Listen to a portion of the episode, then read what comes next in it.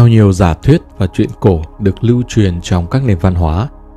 Một nền văn minh cổ đại cực kỳ tiên tiến và thịnh vượng trên trái đất, cách đây gần mười ba nghìn năm, đã bị hủy diệt sau một vụ va chạm sao chổi khổng lồ. Nhà khảo cổ học, đồng thời là tác giả nổi tiếng Graham Hancock, từng giải thích điều này trong cuốn sách Magicians of the Gods của ông rằng, gần cuối kỷ băng hà cuối cùng, khoảng mười hai nghìn tám trăm năm trước, một sao chổi khổng lồ đã tiến vào hệ mặt trời và nổ tung thành nhiều mảnh. Một vài trong số đó đã lao vào trái đất, gây ra một biến động địa chất quy mô toàn cầu. Ít nhất tám mảnh thiên thạch đã đâm trúng trỏm băng Bắc Mỹ, trong khi những mảnh vỡ khác đâm vào trỏm băng ở Bắc Âu. Những mảnh vỡ có bề rộng tiếp cận khoảng một phẩy sáu ki lô mét, di chuyển với vận tốc hơn chín mươi sáu nghìn năm trăm sáu mươi ki lô mét trên giờ, đã gây ra một lượng nhiệt lớn, ngay lập tức đã làm tan chảy hàng triệu km vuông băng, gây mất ổn định lớp vỏ trái đất và dẫn đến trận đại hồng thủy toàn cầu được ghi lại trong các truyền thuyết trên toàn thế giới. Giả thuyết tác động Younger Dryas cũng đã cho rằng, cách đây gần mười hai nghìn tám trăm năm, một sao chổi đã phát nổ, phân thành từng mảnh nhỏ rồi đâm vào trái đất, làm biến đổi khí hậu và hủy diệt loài người. Trong đó, dân số giảm đột ngột, văn hóa thay đổi và hỏa hoạn lan tràn khắp nơi. Các giả thuyết trên cho đến bây giờ vẫn khơi lên nhiều ý kiến trái chiều. Các nhà nghiên cứu dòng chính lập luận rằng không thể nào tồn tại một nền văn minh tiên tiến cách đây hàng chục ngàn năm trước. Một số người cho rằng nguyên nhân của sự đảo lộn cuối thế canh tân, sự nóng lên toàn cầu là bắt nguồn từ trái đất. Tuy nhiên gần đây, các nhà khoa học đã có một phát hiện quan trọng cho thấy giả thuyết trên có thể là sự thật. Theo đó, một thiên thạch khổng lồ đã lao xuống Greenland gần mười ba nghìn năm trước, để lại một miệng hố to gấp năm lần thành phố Paris. Miệng hố được phát hiện bên dưới băng nhờ hệ thống radar tinh vi. Họ ước tính thiên thạch này được cấu tạo chủ yếu bằng sắt, đường kính khoảng một phẩy năm ki lô mét. Tác động từ thiên thạch tạo ra miệng núi lửa rộng ba mươi mốt ki lô mét. Nếu đúng như dự đoán, thiên thạch có thể gây cháy rừng diện rộng ở Bắc Mỹ, sóng thần và khói đen bao trùm toàn cầu. Nếu giả thuyết trên được xác nhận, bạn có công nhận rằng cú va chạm này có thể có ý nghĩa quan trọng với câu chuyện lịch sử nhân loại? Ngoài ra, các nhà khoa học đã tìm thấy những tảng đá được chạm khắc phức tạp tìm thấy ở ngôi làng Göbekli Tepe thuộc Thổ Nhĩ Kỳ ngày nay, là bằng chứng cho thấy một sao chổi đã va chạm vào trái đất khoảng mười một nghìn năm trước công nguyên, gây ra những cơn đại hồng thủy quét sạch nền văn minh trên toàn cầu.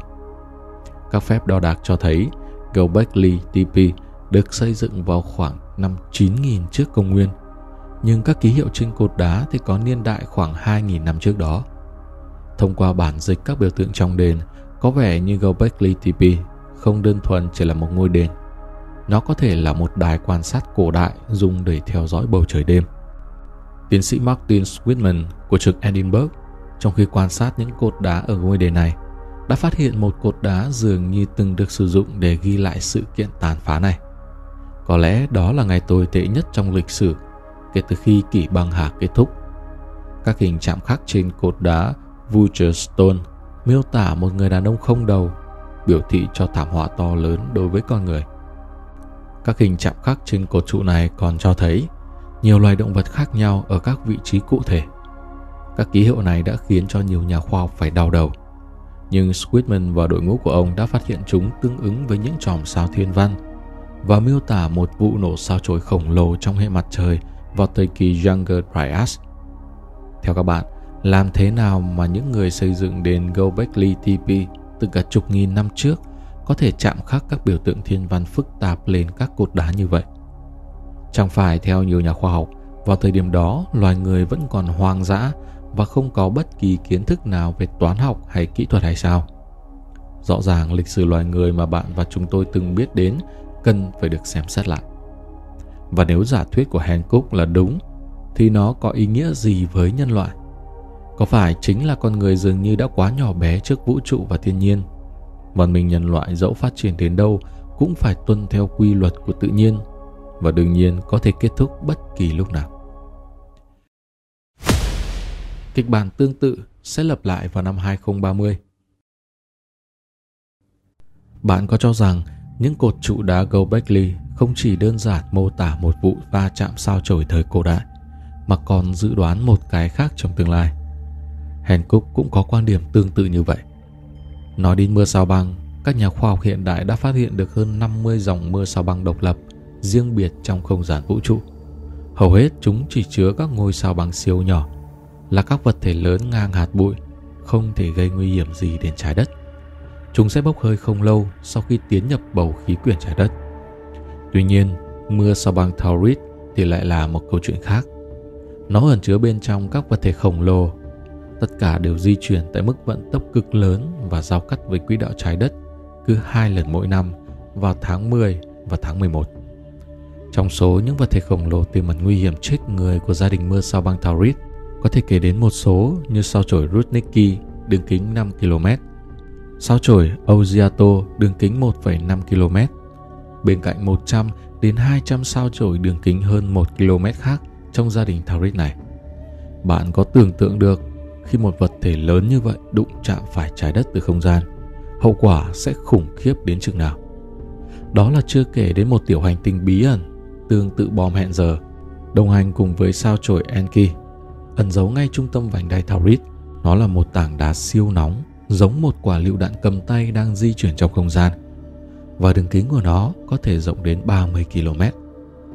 Nằm ngay bên dưới lớp vỏ mỏng của tiểu hành tinh này là một lượng lớn nhựa đường đang sôi sùng sục, tích tụ áp lực khủng khiếp chỉ chờ trực phát nổ.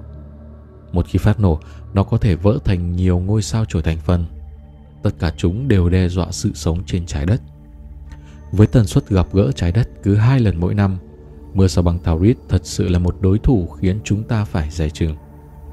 Có người còn cho rằng, tuy tiềm ẩn nguy hiểm nhưng không có thời điểm cụ thể, nên việc sao chổi đâm trái đất còn rất xa vời. Thế nhưng trên thực tế thì chúng ta thật sự cũng có một mốc thời điểm về một vụ va chạm tiềm tàng trong tương lai. Đó là vào năm hai không ba không.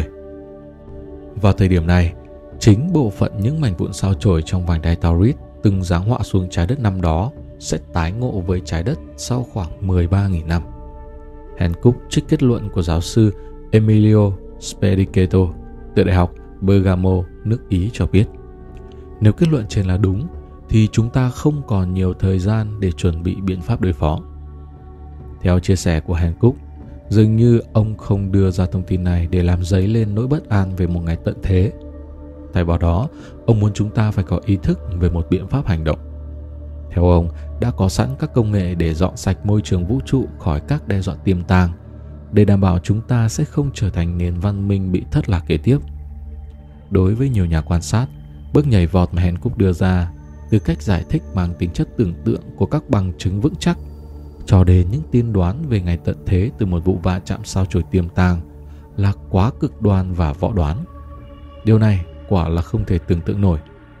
Nhưng chính nhờ các khám phá tại Göbekli Tepe của giới khoa học chủ lưu đang bị buộc để mắt đến những giả thuyết của ông, có lẽ đã đến lúc chúng ta nên liên kết lại các giả thuyết của Hancock một lần nữa, bởi cho đến thời điểm hiện tại, các giả thuyết này cũng không phải là không có cơ sở. Biết đâu chúng ta sẽ phát hiện ra những nguy cơ tiềm ẩn trước khi quá trễ. Cảm ơn các bạn đã đồng hành cùng Euro bốn không bốn. Đừng vội chuyển video, chúng ta sẽ đến ngay với chuyên mục Nhà Tiên Tri ngay sau đây.